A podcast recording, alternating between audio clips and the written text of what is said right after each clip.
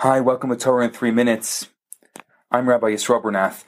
An interesting thing happens in this week's Torah portion. So Abraham and Sarah are on the way to Egypt to find food when the famine hits Israel, then was called Canaan. So Abraham turns to Sarah and says, Hey, I just realized how beautiful you are. The Egyptians might kill me and take you for a wife. And so he devised this plot to hide her in a box so that they wouldn't find her. I just don't understand it. What's going on here? They've been married for a long time. They've gone through so much together. And Abraham just now realized that she's pretty? Rashi offers several answers. And each one of these answers can be a lesson on how to view the beauty in our lives as well. Some people see a gorgeous girl. They fall in love and only later find out that they're not compatible and hardly value anything in common. Sadly, I see this very often with people who come to speak to me about their relationships. They've been an item for a few years, and now they begin to speak about real life and real issues and realize that they're really not on the same page.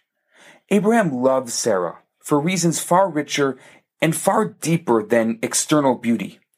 Only when on the way to Egypt, considering the Egyptian lifestyle, he turned to Sarah and realized how beautiful she was, even on the outside. Now, anyone can be beautiful in the right setting, but to be beautiful while schlepping to Egypt during a famine, that's true beauty. So Abraham always knew Sarah was beautiful, but he saw a new dimension to her beauty in a time of adversity. Some people shine in challenging times, and that is a tremendous virtue. And last, of course, Abraham knew his wife was beautiful. He knew that all along, but this was the first time in their marriage that he had to worry about it. This was the first time that he felt her beauty could be a threat to their relationship. I think the message here from this third interpretation is that beauty is best when it enhances and strengthens a relationship, not when it threatens it.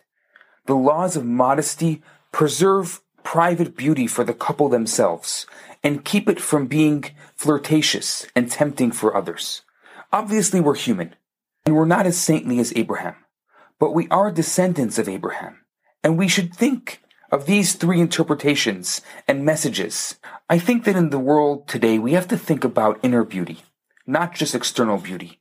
And we should try to shine and be beautiful even in times of stress and challenge, and find ways to ensure that beauty enhances and enriches the relationship with those we love.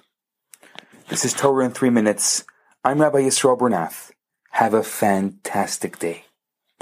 On that beauty, and enhance your relationship, and enhance. Hi there. I just wanted to let you know that I just launched a brand new website.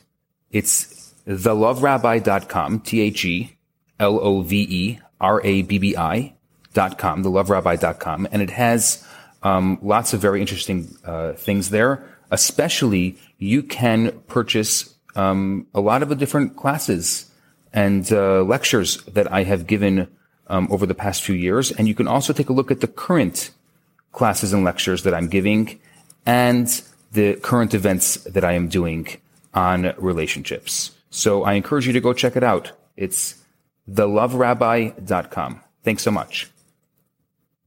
Hi, Rabbi Bernath here. I have some great news for you. My popular four week course, Kabbalah for Everyone, is available right now for free for the next 50 people who download it.